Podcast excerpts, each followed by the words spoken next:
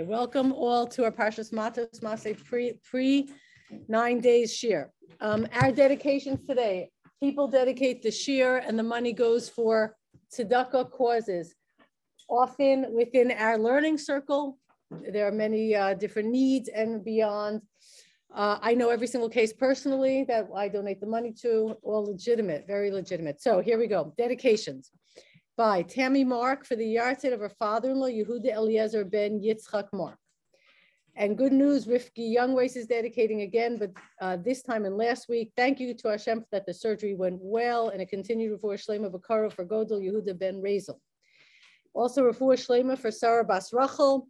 Susie Libin is dedicating in honor of her father's continued good health, Harav Yisrael Yaakov Yaakov Gross us not sure for an Aliyas Neshama for her grandmother Chava Rezel Bas Avraham, whose yahrzeit is today the 29th of Tammuz. By Rachel Sab Sabel for complete refuah Shalema for Shlomo Pinchas ben Rachel. And Chana Gold for her mother's yahrzeit Sarah Bas Chana Zechrona Levracha, 9th of Av, and her mother-in-law's yahrzeit Chai Gold Bas Vegas Zechrona Levracha was on the 19th of Tammuz. Basi Berg for refuah Shalema for Tinok ben Sarah Rivka and Amuna San on the yahrzeit of Shoshana Bat Shalom and Goldie Bloom for a refuah shalema for Chaim Tzvi ben Shalamis Chasya. Now, since so many people want us to learn for all of these zechuyos, we really have to do our best. Okay, here we go. Our topic today, looking at the nine days, Avelus, Avelut. What does Avelut mean? What do we do? What do we call Avelis? What is that? Mourning. Okay, let's see what Avelis means and let's try to get into one of the key factors that either um, forces us to remain in a state of sadness, loss, um, you know, and all the things that go with it, or give us a path to a positive mindset. Okay. So let's start with a thought experiment. Actually, there's one and two here. Number one, let's start with number two. What is actually the meaning of the word avelut? Let's actually translate the word. What's the root? What's aval? But, but, however, but. For give me an example where you'd use the word but. I like your butt. I like your butt. Yeah. What else? I was planning to go to that, but what happened? What happened? I got a phone call. Or what else happened? However, I couldn't go because there's 50 million variables that I didn't foresee. Okay. What does but or however imply? There are variables that we don't control. I wanted to, but it didn't work out. I intended to, but why is an avel someone who's mourning? Why is it from this is Rav Hirsch, but you could probably figure it out. What does the word aval but have to do with the fact that we're an avelut, that we're mourning? Aval, aval. Rav Hirsch says aval. I had hopes, expectations, but look what happened. Or I'm healthy right now. We're all alive right now. But I realize that any second that could change. It's not in my hands. The Rav Hirsch says that the essence of Avelut is coming to confront the big, huge, however, we're not going to say the other word, the, how, the, all those things that, all those factors that come into play that are not in my hands. So before we go to exercise number one, I want you to do another exercise. We've done this before, but just to get us in the right frame of mind, I want everybody out here to call out one by one all the factors in your life that you never got to select. They were all pre-selected for you. Start. Your fa- your family, meaning who's your family? Your parents, your siblings, your children, your gender, Pla- place. What else? What else? I your parents, we said it. What generation? Socioeconomic, meaning what experiences were you got, what you were exposed to, what education you got, what happened to you, your temperament, your genetics, your physical, your body, every single thing. Hello. So let's all just give all of those factors a name. That's called your chelek. What do we say about your chelek? What do we say? What do we say about your chelik? Ezahu, Asher Sameach Bechelko. So mental hygiene 101. Get comfortable with your chelik because you, there is nothing you could do to change it. It's all been designed for you. Period. Okay. So number one, embrace your chelik. It is what you've been given, and it everybody's chelik is different, and nobody gets to choose. So we're all in the same boat on that. Okay. Now, here comes a person with their chelik. All right. Then they start saying, but if I would have had that, or if that wouldn't have happened, or if I would have just known that, or if I could have, then everything would have been different. So you take your chelek, let's do the equation, plus your but, and what do you end up with? Misery. okay. Misery, frustration, anger, depression, and disappointment. Uh, this is this is what like the I was helpless. Be, you know, I had all these situations, but if only da I would have had a pick. Now here's the, okay. Think about an episode of strong frustration, or anger, or self pity, or even hatred for someone else. Right? Okay. Think about that moment. Okay. Now I want you to assess what was your expectation that was disappointed that led to all those things, whether it be your kids, your spouse, your parents, your job, your friends, your dreams, your hopes, your so-called tafkid that you foolishly decided you had to play that role because you couldn't control all the million factors that had to come into play in order to play that role. But nevertheless, you decided you had to play that role. Okay. Think of all those things, assess your expectation, and measure the intensity of your reaction compared to the intensity of your expectation. Okay, think about it. When were you sorely disappointed, frustrated, angry, just sad? And what was the expectation that led to that? And you will all, as we all know, that the expectation relied heavily on factors that you couldn't control. Someone else should have done something different. Some other episode should have not happened. Someone else shouldn't have. This this situation should not have arisen. It's all other stuff that you can't control. Do we see where we're going with this? We're going that expectations are really in a certain way dangerous for us because they rely on factors that we can't control. Now, what sort of, what do you call an expectation about your own self, which is the only thing you could control, and how you'd like to, you see yourself working towards a particular goal and really devoting yourself to it. What is, is that called an expectation? It's not called an actualization because you don't know if you're going to get there. There's, again, a million factors. It's called an aspiration. What we're doing today is we're really sorting out the difference between healthy aspirations for yourself. Don't bother aspiring for other people. that is like a straight into a brick wall at 100 miles an hour. Do not aspire for other people. Okay, aspire for yourself. By the way, nobody was put on this earth with their chelek, so someone else should be happy and someone else should be fulfilled. You don't get your whole chelek for someone else, okay? You get your whole chelek for yourself. That's it. Now, aspirations are healthy if they're within reason, okay? And they only apply to yourself, period. Expectations are risky, even towards yourself, because again, factors you can't control. They're certainly absolutely insane when it comes to other people.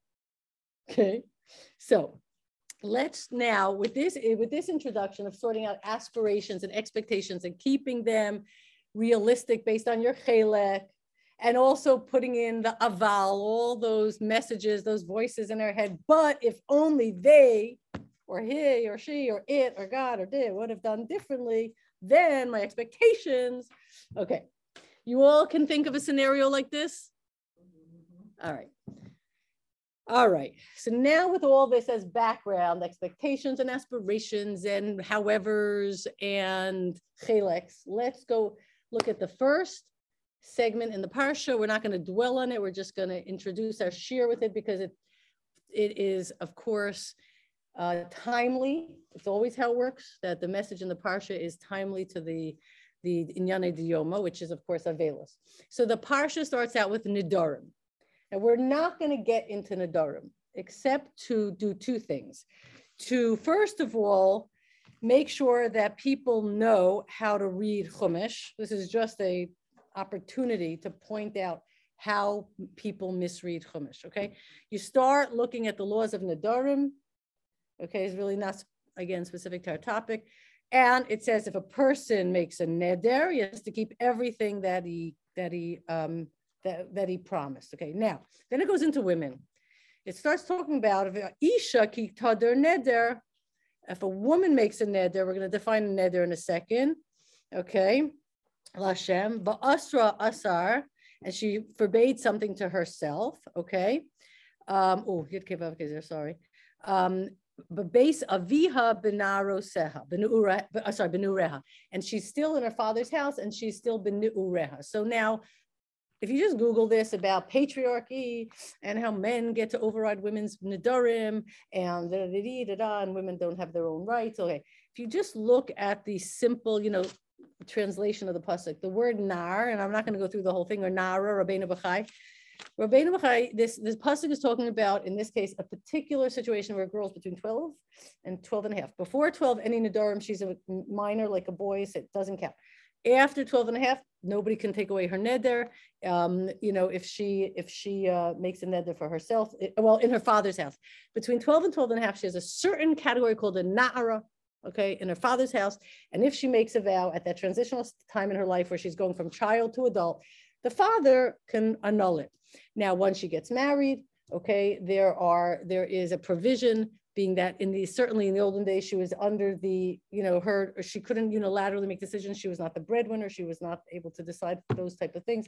If she made a vow with you had a certain window of one less than a day if the for the husband to um, if necessary to annul the vow and after that she's 100% free to keep all her vows. No one can touch it after she if she's not married she every vow she makes is binding. So we're talking about very specific situations. Just want you to know that you got to learn chumash okay? Now we're not getting into the whole deeper idea about all this.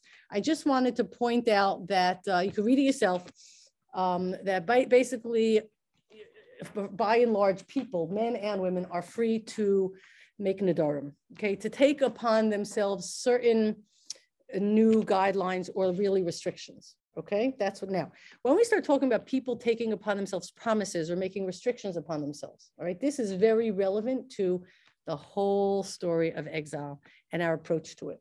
Okay, but before we get into it, and we're going to look at the first neder ever made in the Torah, where somebody makes a makes a promise, okay, and also some sort of limitation or restriction on themselves. So before we get into it, we have to um, we have to address um, two aspects of what we call promises. Okay, very, very popular idea in what's called Brisker learning style. They make a big emphasis, or Yoshe Ber talked about this a lot. You, this would be familiar, of course, great Brisker.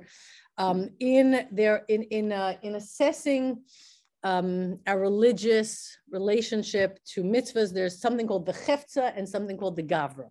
Okay, the cheftza means the object. It's an object. Okay, it, uh, it assigns a certain status to an object. This is prohibited or this is consecrated. Okay, I consecrate this for the base of Hamikdash or for tzedakah, or I won't use this for anything but a holy purpose. I won't drink this, like a nazir. I won't drink wine. You con- there's an object that status changes. The wine is now usr. That's called the cheftza, the thing. The gavra means my, I, there's some sort of new restriction upon myself. I, okay, I will, let's say, I won't drink wine versus the wine is usser. So there's the, are we talking, we always think, keep in mind, what are we talking about? An object? The object has a new status in that it's restricted to me now or it's consecrated, or do I now operate differently? Okay, regarding myself. So look at this, the Talmud in Nedarim contrasts a neder, which assigns prohibited status to an object, with a shvua, a promise which regulates the behavior of an individual. Now, when we are inspired to make a promise, which is very closely related to expectations. I'm going to do this, an aspiration. I'm never going to do that. I'm going to do this. Okay. We um, have keep in mind what are we doing? We're generally making some sort of promise that's going to regulate our behavior. That's an aspiration as we generally look at ourselves and aspire to be more disciplined or more or more forthcoming in some area. All right. Taking all these things into account the first neder ever made.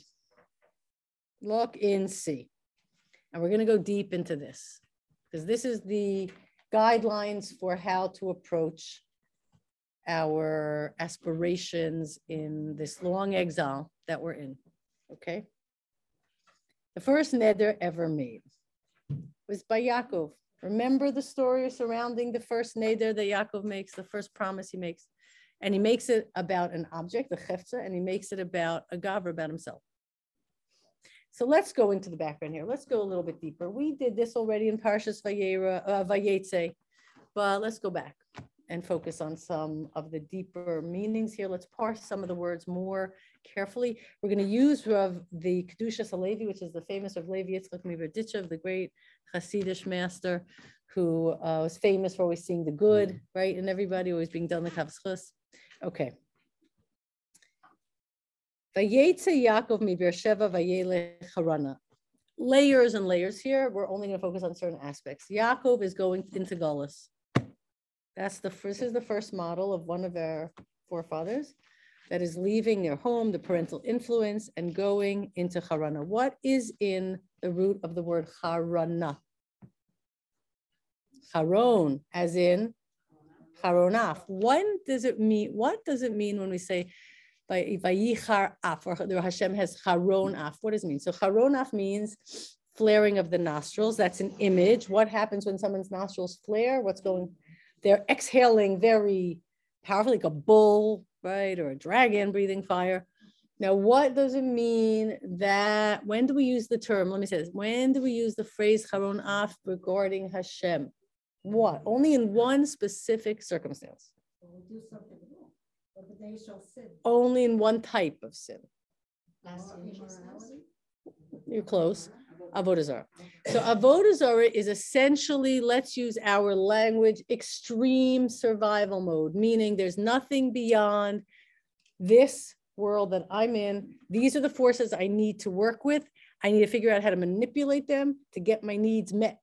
Okay, that's Avodah Zarah. How do I keep whatever forces there are that are greater than me um, on my side so I can get my needs met? That's what it all was. Okay, so it's extreme survival mode, fear-based living, obviously.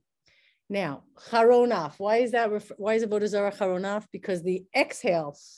Okay, remember that Hashem blew the neshama into our noses. Of course, that has a deeper meaning. What that means is the divine exhale ideas, divine truths, the influence of Hashem's reality, which already shapes the way we think, is meant to guide us and it's meant to structure our questions to it's meant to frame our desires and our ideals right? Our mind already has been influenced by what we call divine thought truths. That's why people ask the same questions all through millennia in every part of the world. What's my purpose I don't want to feel why we feel so bad when we're alone, abandoned, invisible, that we don't get approval, which is a terrible pain. Everybody needs some sort of approval, of course, some sort of sense of value. And um, and all of this is, is, is ubiquitous for everybody, it's universal. These are the divine realities that already shape our head. And they're supposed to make us ask the right questions. And this is the neshama, the neshima, the divine exhale. Now that is inhale, so to speak it's considered through the nose. The nose has a very particular fact, you know, uh, way of operating. But the exhale implies when it means af Hashem, we learned this a week or two ago, all is in relationship to us. It's not about Hashem having emotions. We went through this carefully.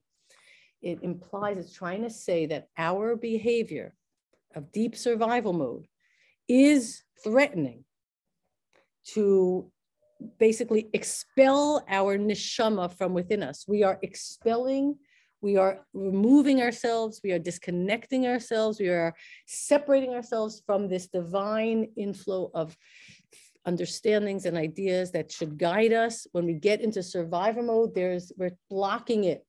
We're blocking it. We're like cutting it off. Okay, that's what it's trying to say.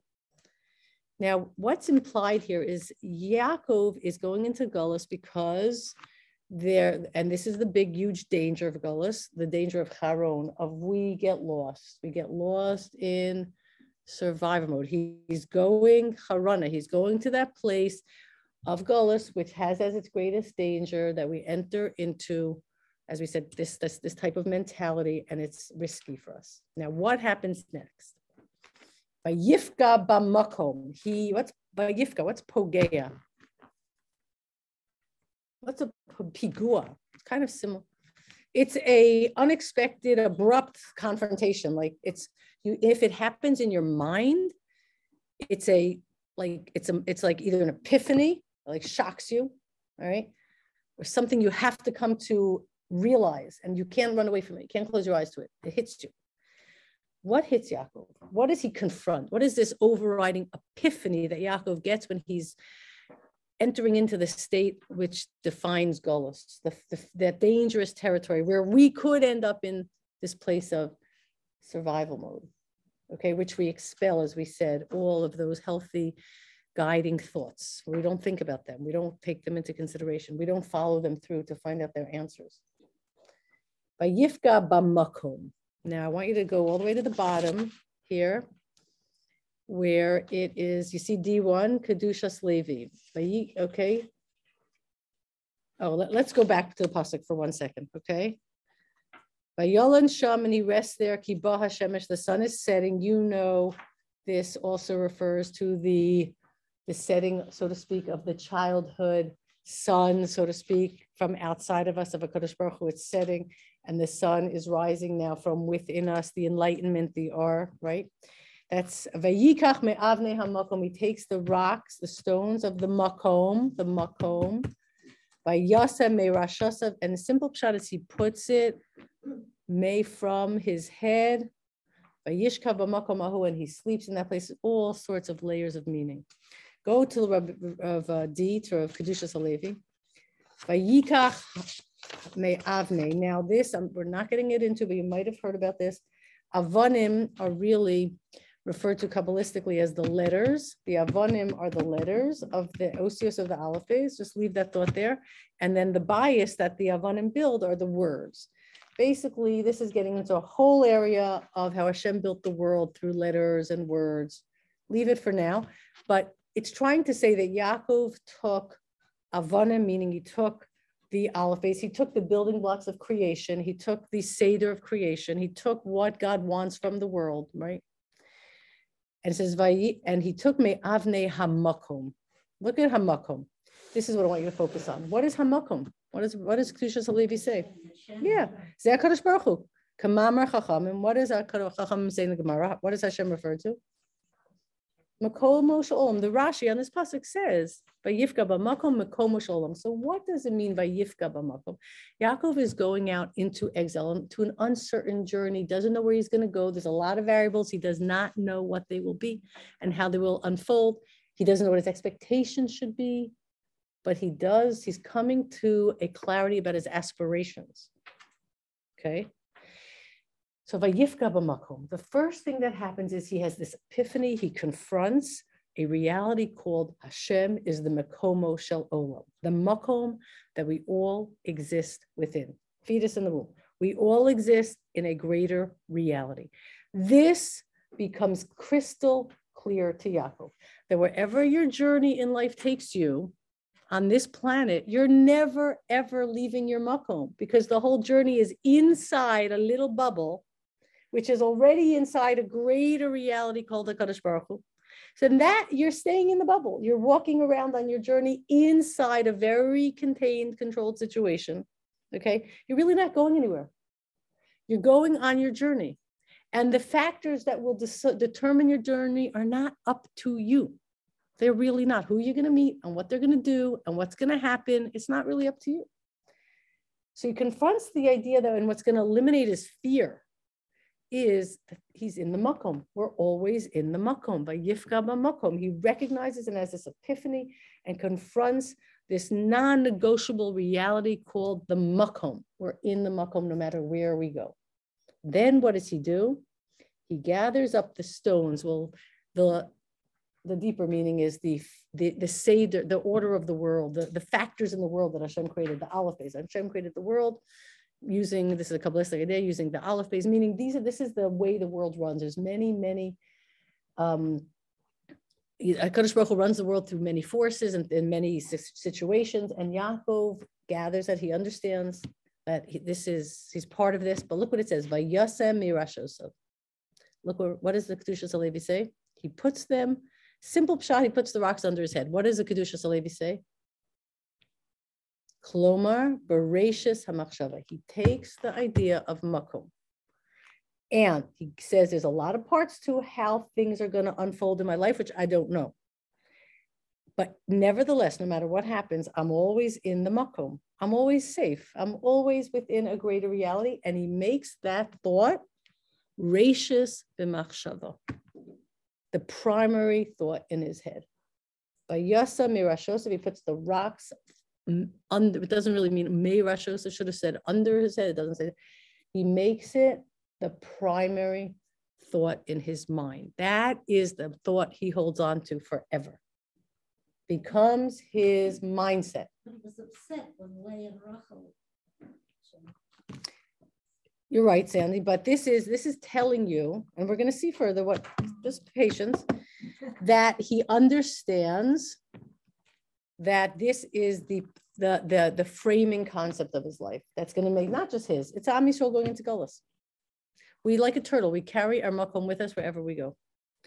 Now, and then it says vayishkav yesh chafbez. Again, this is going back into the whole thing with the letters. There's 22 letters. It's not, maybe next week we'll do more about the letters and the aleph base. You know, the echa is aleph base also, and then there's letters. Yeah.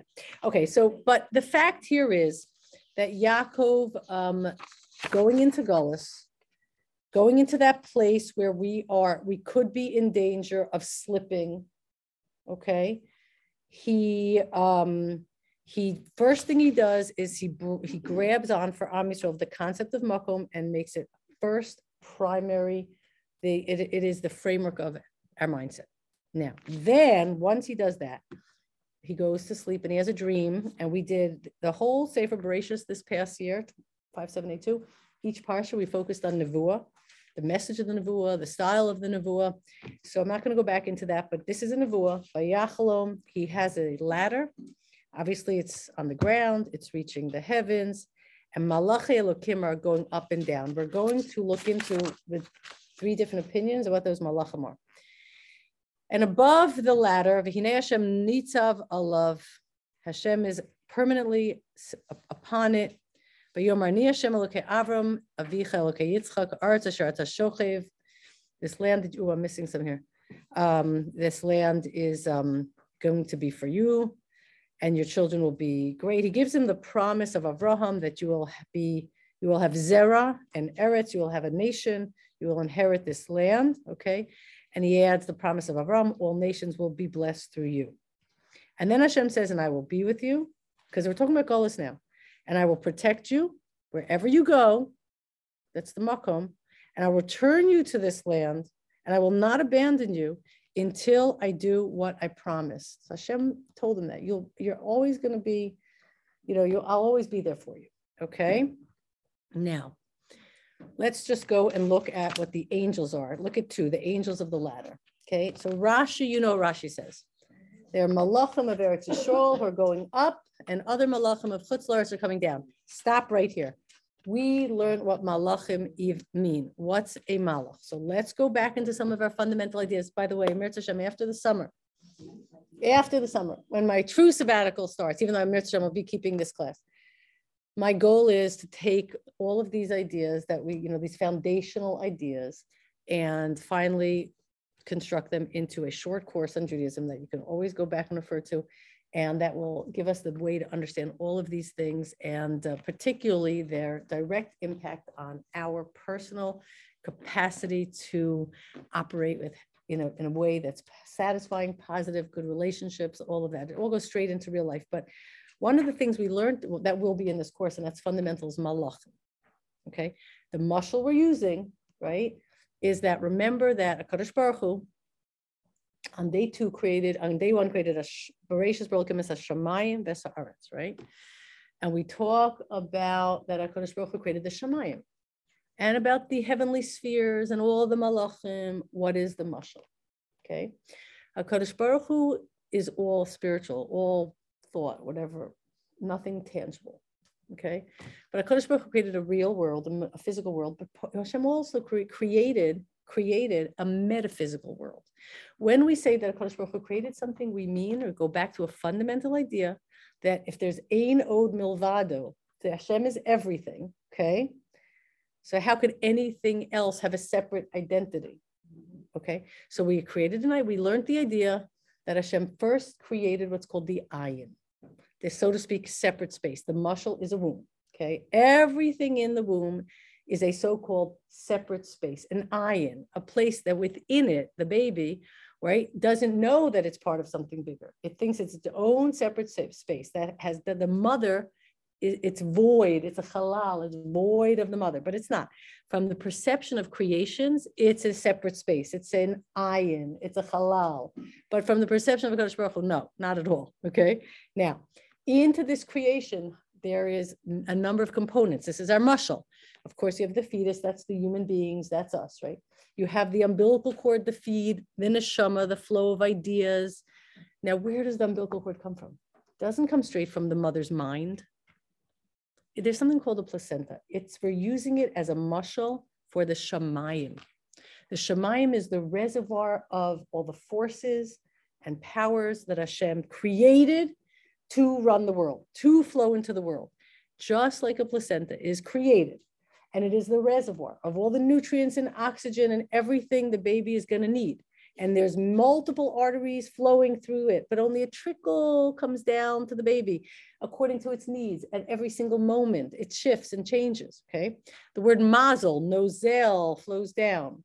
HaKadosh Baruch Hu created forces called the Shemayim or Malachim, like we talked about this. The Malach Rifael is the force called healing or Rifua or ref, repair. Like when something you get a cut and it and it and it heals. What is that?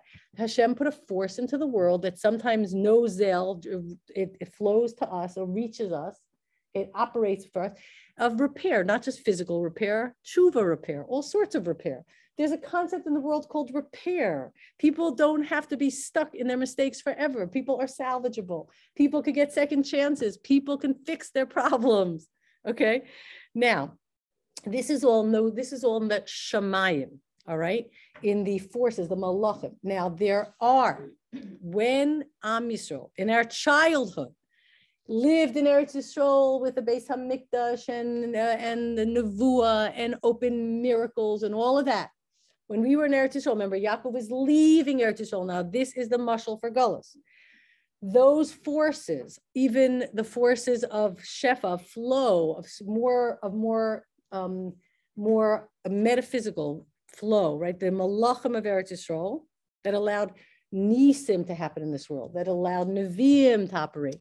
That is not going to be the same in Golis. They are, so to speak, going back up. And coming down is a different sort of flow of a malach of forces that are going to accompany us through Golis. Does that make sense? Now look at Rambam. Rambam specifically says these malachim going up and down. What does Rambam say? What are they? Look in the Moreh, 115, look in the bold. They're the Nevi'im. In Eretz Yisrael, when we had Nevuah, okay, the Nevi'im were able to get a greater access to the Shamayim, so to speak, to the forces, to get glimpses of them, to see what would flow into the world, what sort of kohos or forces or Hashem is going to, it's going to kind of like, um, uh, what's the word I'm looking for? Um, seed into the world at different times. And they could predict and they could tell what's going to happen and they could tell us how to handle it. These are Nevi'im. Again, these Nevi'im don't operate outside of Eretz Yisrael. So now what happens outside of Eretz Yisrael? Look at the Medrash Tanchuma. Ah, these are the four, the, the malachim now are actually the four gulios. He's seeing four exiles. You know this, you could read the Medrash Tanchuma yourself. He's seeing Bavel, Paras Madai, Greece, Rome, okay? He's seeing them. Well, what are they going up to the Shemayim for? What does that mean? We understand the Navi accesses a greater insight into what's going to flow into this world. They see kind of how HaKadosh Baruch is going to direct us. Maybe Hashem will send the tzara to wake us up. Maybe Hashem will send the great nace. They see things. But what are the kohos of these various nations and their governments? What are they going up for? What are they getting up there? Remember, it says Hashem needs love. What are they taking down with them? Yaakov seeing the malachim of chutzlaretz. He's seeing what, what, are, what are they bringing down with them? Why are, why is this doing that one? It's supposed to be off. Um, hold on a second. Whatever, okay. Um, what are they going up there for? If, why do you go up to the Shemayim? What's the point of going up? Why did you go up? Why didn't Avim go up? Why did Malach, what, what's going up? Hmm? No, they're going up and coming down, huh? To bring, look at the Rambam, to bring, uh, you could read it yourself, to bring something down. Rambam says you go up to bring something down. So what are the various exiles in the nations? What are they going up to get and what are they bringing down? Now we started talking about this a couple weeks ago. Okay, the eggs, the nations are also going up to pull down certain forces for us, meaning the way we grow and learn and manage our aspirations in Eretz Yisrael, in, that, in our childhood phase, is not the same as our adulthood. They are also bringing down a hashpah. They're also bringing down certain forces. These nations, our being among the nations, whichever ones they are, let's say America today, they're, it, they're forces that are affecting us, that are unique to this country and this time. There are forces that are affecting us.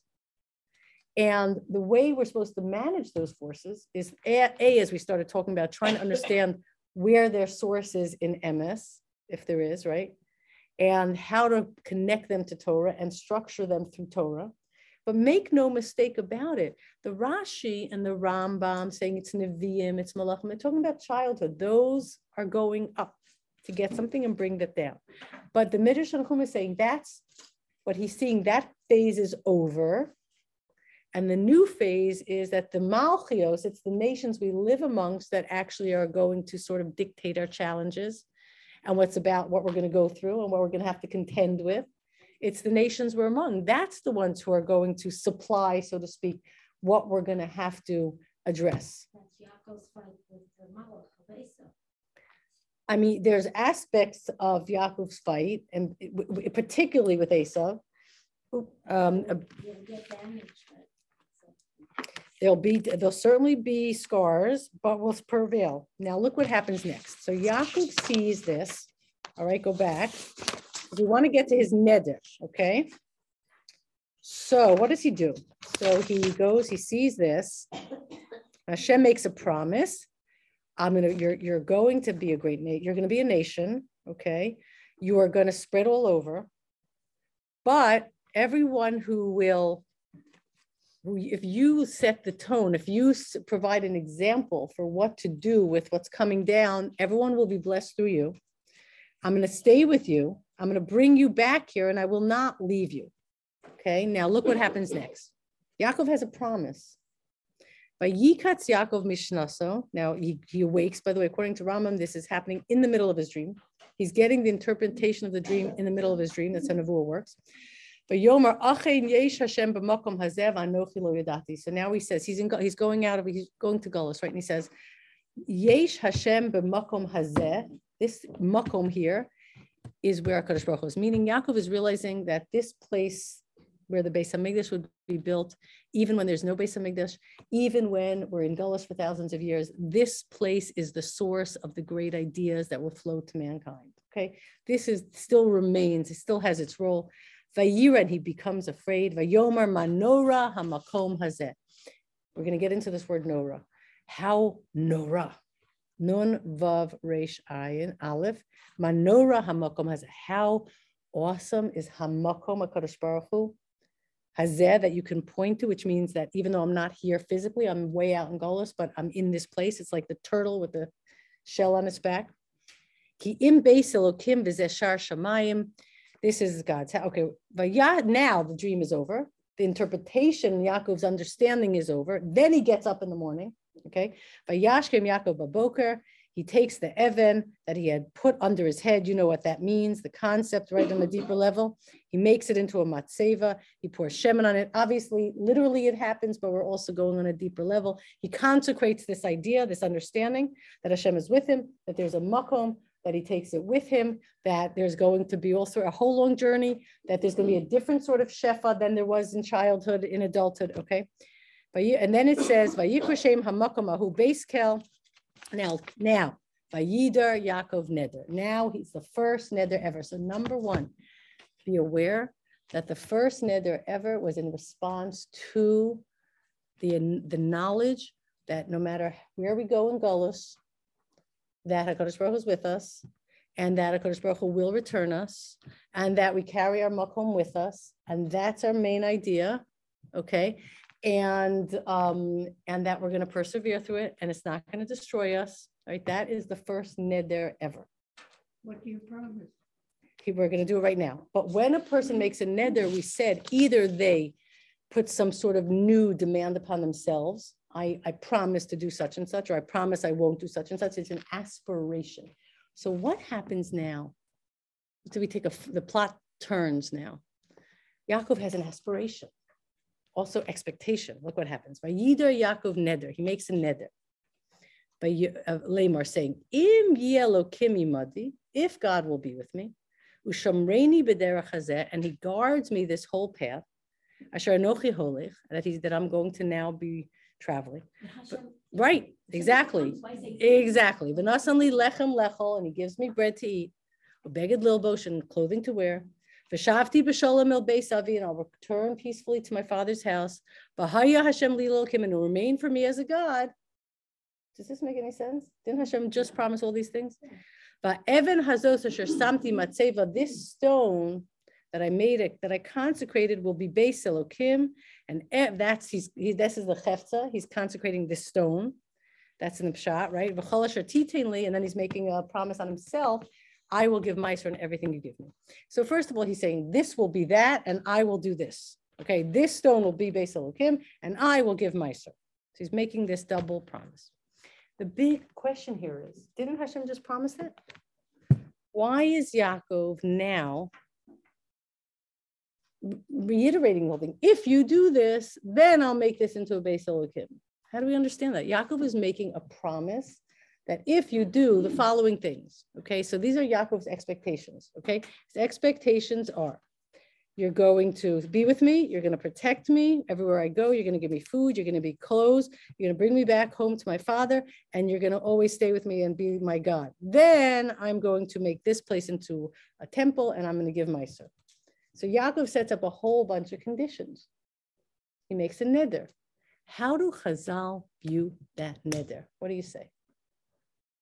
He's going on an uncharted journey. Hashem promised him I'm going to be with him. He knows the makom. He already has an epiphany. Makom, this is my mindset. Okay, he locks into it. How do Chazal view this? View this this neder? What do you say? Anyone know?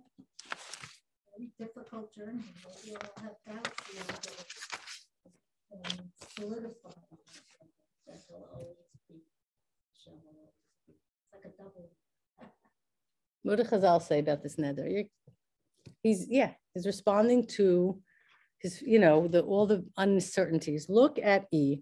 You can read the whole article. It was did a beautiful job of putting it all together in the Aish article here. Let's read it. Yaakov was the first to utter a vow.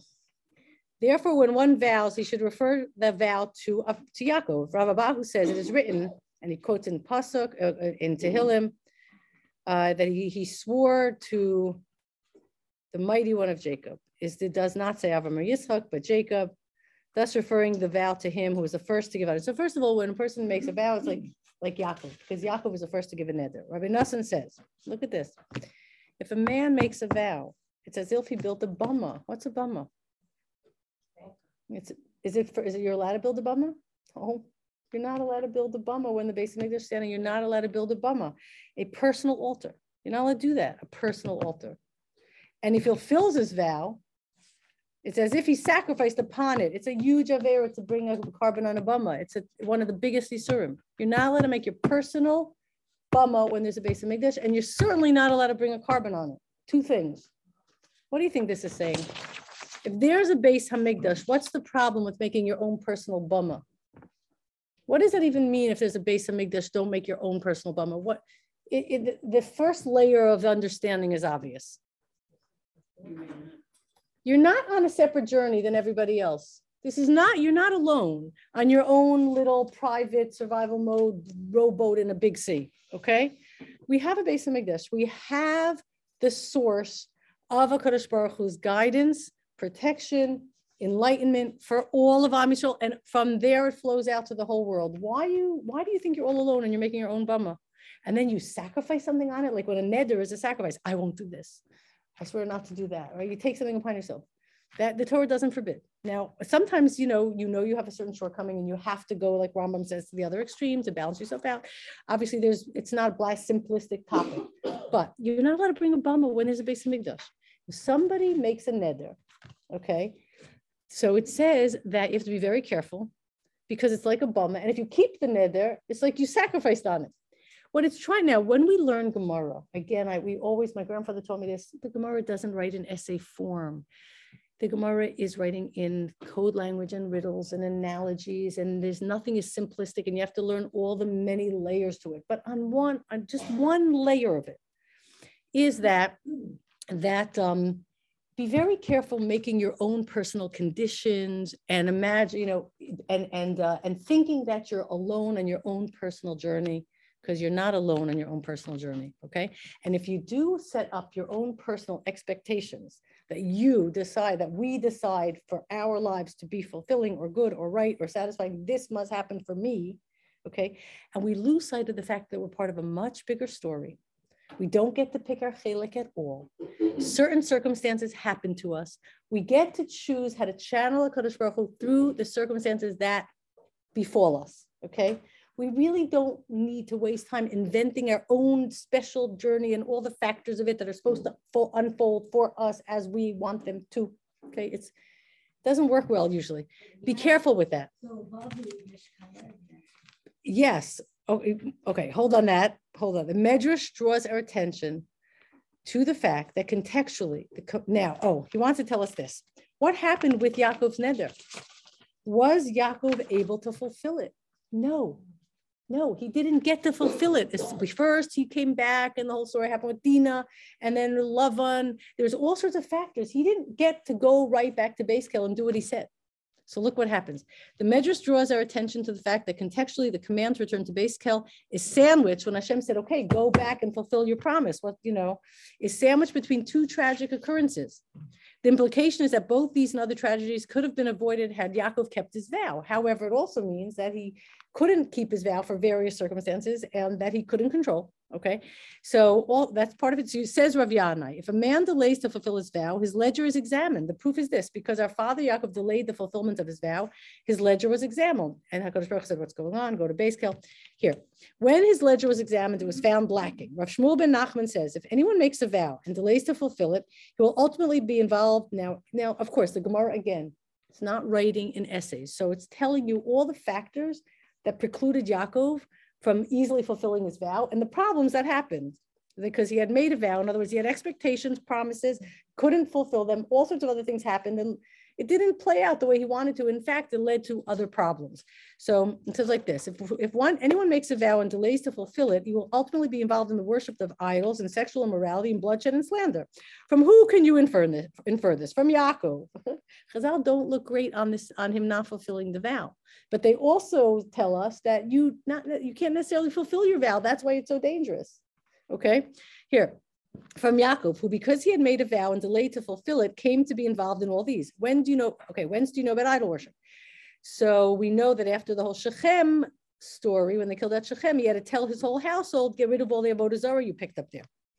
Okay, so that happened, the whole Dina story and the whole Shechem story and all of that. So he was busy with that. He couldn't go back and fulfill the vow. What about sexual immorality from Dina? Dina went out. He was living in Shechem because he be because of um, you know, we actually had a class on this, the whole story of how he ended up in Shechem instead of going back to Beis Kel. Whence the bloodshed? Whence the bloodshed? From the fact that it says, and it came to pass on the third day when they were in pain that the two sons of Yaakov slew all the males. This whole thing, right? From the, and whence of slander? From the fact that it says, and you heard the words of Lavan's son saying, Yaakov has taken all that was our father's. Our rabbis say that if anyone vows and delays to fulfill it, he will bury his wife. Okay, all sorts of terrible things if you vow and delay to fulfill it. Okay. So what's happening here? The Zohar expresses the same idea. Observe that the accuser attacks a man only in the time of danger, And so was on account of Yaakov having delayed to fulfill his vow when he, which he had made to Hashem. Hence, we are taught that a man should never open his mouth to the Satan. So, what does it mean? When it says don't open your mouth to the Satan, is it talking about delaying the fulfillment of the vow, or what is it saying? Making it, making a vow, which is based on all sorts of expectations and plans that you hope will come true that you can't control. Okay. Inasmuch as the latter is sure to take hold of his utterances and use it to bring accusations. That's something. Okay. What that means is that um, this vow that Yaakov made didn't work out well for him. And if you look at the simple pshat, all right, HaKadosh Baruch already promised him everything. And then Chazal say it's like making a bama. So let's put it all together, okay? Yaakov is the prototype for Am Yisrael going into Gullus. Okay, we have established early on by Yaakov the concept of Makom. We are not alone. We are part of a bigger story. Wherever we go, we're still in our space. Okay, we will succeed and our ideas will influence the world and they will be blessed through us.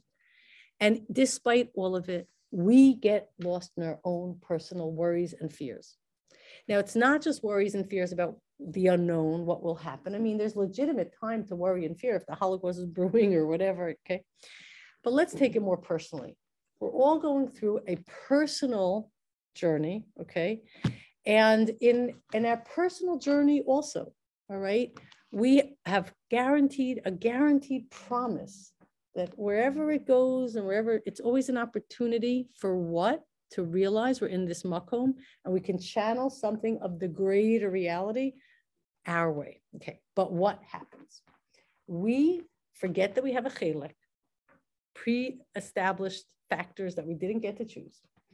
We somehow at some teenage year start getting self-awareness, looking around, looking at everybody else, and then we're told by our educational system and by society, choose a goal, choose a, you know, an, a, a an, an uh, you know, a vision, prioritize and go for that. Okay. And there's truth to that. Of course, you prioritize Torah and all and, to, and living a Torah life and all that. But we're not sure what we, we, that's what throws us off. And we start thinking that a happy life and a good life has to have the following factors. Okay. Then they become our expectations. And then, as you know, we shift from aspirations to expectations and then we start getting worried and we start making all sorts of personal if if this happens and this happens and this happens and this happens and this happens like Yaakov then listen to this then I'll devote this place to Hashem. Then I'll make a place in this world for God. If all these things happen I'll make a place for God. And I will also devote part of what I have to God. If all these things happen. So that is where we go wrong. So what happens here is like this the goal is that to be realistic.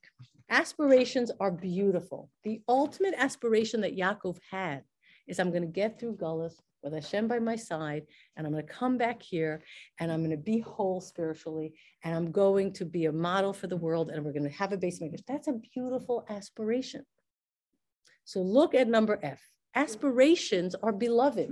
The word neder really is related to the word dar, dalet resh, or dira, the real aspiration, what Yaakov really wanted without the expectations of how it would unfold, okay?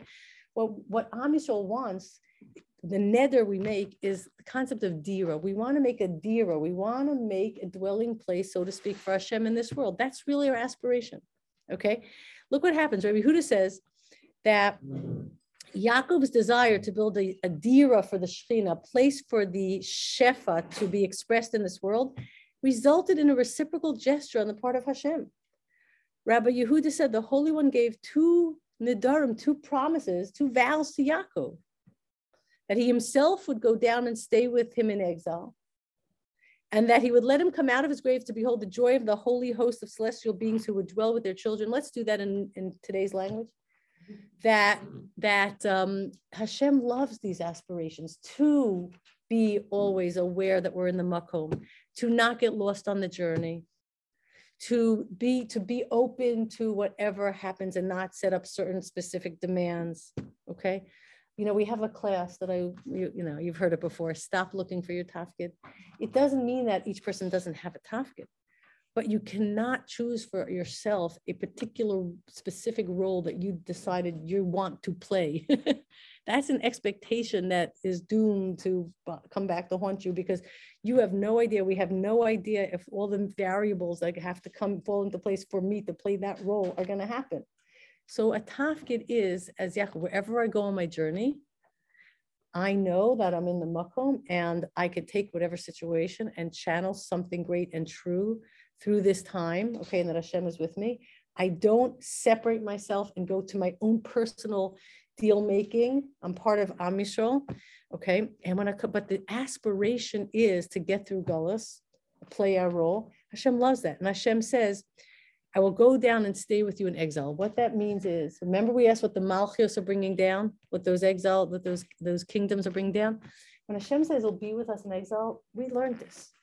It's all the ideas that flow, the ashpa, the neshama, the divine exhale, the way we think. Hashem will be with us in exile.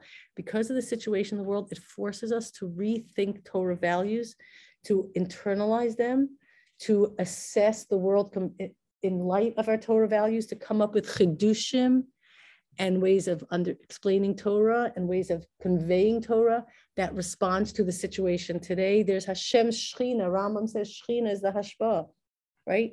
It's the Melech. Remember that? Oh, so late. The Melech, meaning that which influences us and and and and guides us. That's with us all the time. That's what those empires are bringing down that Yaakov sees.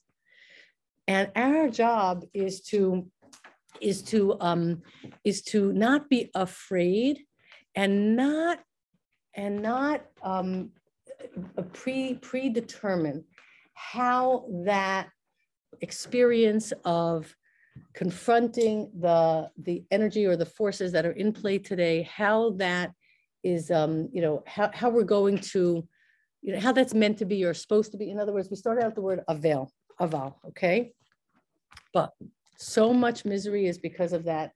It should have been something else. Okay. We're in Avelis right now.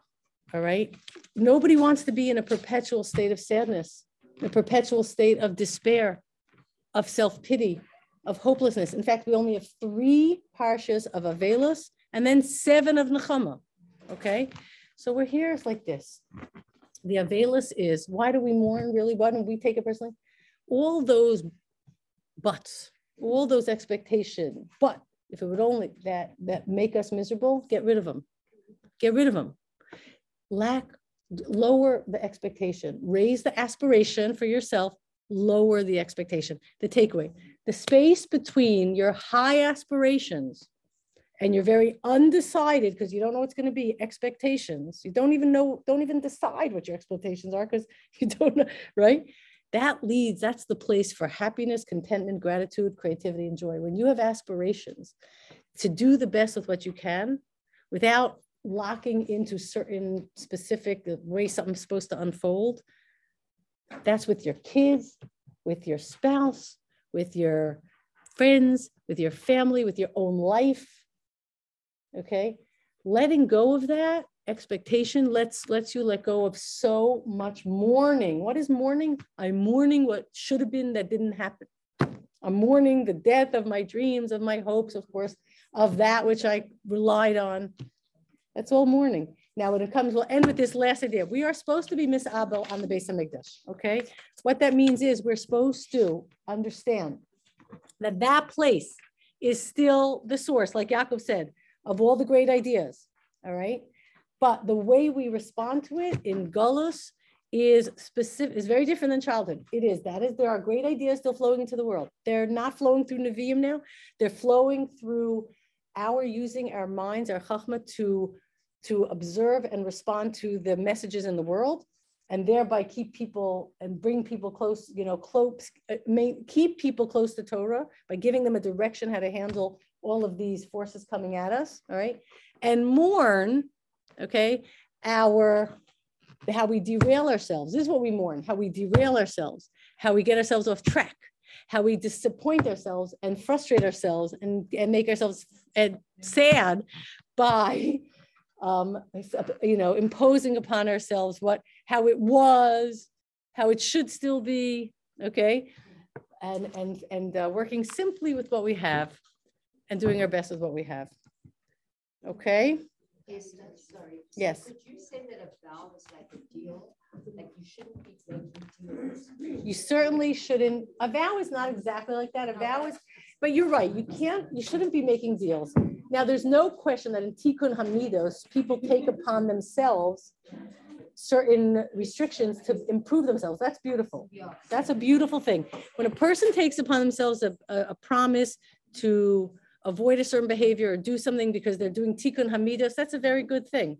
But deal making, if it works out this way, yeah, that is just setting oneself up for unnecessary. Because the other one is internal Yeah, and it, like working on yourself and your leaders. yeah, That's yes, exactly. right? And Yeah. The other is external. Yes, you're saying this should, this, I think this is the way my life should. pan correct. And then remember we talked about the, the hefta. You're saying all these variables, these objects, these things, they should all play certain roles. you know, and you have to be very careful because again, you know, We don't know. so you exit. Moshe has aspirations for sure, and he requested this for the leaders. Yeah. Allowed to have for another person. No, Moshe was, a- was, it wasn't, that's not the right language, aspirations for Yeshua. He wanted a Kadosh Baruch Hu to pick someone who understood the ruach of every person. But Moshe was, a- when you aspire, you can really only aspire for yourself. You can't aspire for your children. It, yeah, but what does that mean? You- Of course, we all have hopes that our children, but You put into that. yeah, of course, but aspirations, it doesn't work. Imposing your aspirations upon your kids or your expectations. Of course, of course. So what, let's talk about chinuch for a second, okay? Learning on the job is always the best way to learn. What is chinuch, right? So you create your job. The only thing you a hundred percent have total control over, okay, is the way you operate and how you create an environment that makes it, that's positive, gam zu l'tova, that's true, you teach Torah truths, you make it safe. You're like a Kadosh Baruch Hu, you give people a million second chances. You don't zap someone in the beginning. You don't expect them to play a role that they might not be able to play. You let them be them. Around you, so that you are enclosed in Torah, because anything you do should be. Yes. And you set up an environment, you set up an environment that is, which, you know, which is the only thing you can fully do. And in that environment, your children who you did not design, who have a complete different chelek than you, they learn the priorities. They learn Torah, they learn the Masorah, they know how to live, they learn mitzvahs, and they live in a safe space where they are not assumed to be someone else or expected to be someone else or whatever. And then that child can grow up in a healthy with and secure attachment of knowing I'm learning the Torah truth, the timeless truth. These are my parents' values. These are the priorities. No mistake about it. This is how I should live. But how that will be integrated into me and expressed through me with my unique blend of of, of, of factors or my chelek, that's will unfold with life. So it's a combination of, let's really call it chesed and gevura. Chesed is the overflow of all of what I bring to my family, and gevura is where I hold back and recognize they're a separate chelek. They have their own chelek. Yeah. Say it again. I don't, is that a vow? I'm not sure. I don't think he made a vow. No, he made a deal. He made an offer to Yosef. I'll be in jail instead of him. I know he made a vow for with Yaakov, you're talking about, that I will promise to prote- protect him. Yeah, he made a promise and he tried to fulfill that vow. And in the end, he did. Yeah, he made a promise to do whatever he could to protect him. But you know, Yaakov's vow is all about Hashem. If you stay with me and you give me food and you give me thing and you come back, it's only you. But you have to do, Chazal don't look so well on vow. You know? Well, Chazal are, you know, want us to understand that um, it led to trouble for Yaakov because he couldn't fulfill it. He couldn't make, he, you know, he said, Hashem, if you do all these things, and Hashem did all those things, and he said, then I'll do A and B. But he didn't do A and B so fast. Whatever situation precluded him from doing it. And then that became a an obstacle and led to more. So, you know, um, not fulfilling your vow, but Chazal tell us, uh, remember that we read the Zohar, yeah, but you might not be able to fulfill your vow. vow. So be careful. He says the part of my life was hard and difficult, and then he was, he lost years. Yeah. What does that have to do with it? Yeah. Like, Now he maybe realizes that after all. maybe. Maybe, maybe. Let me see the chat here. Okay, let me unmute you guys for a second. I'm going to stop recording, but I'll stay on this meeting. Stop recording.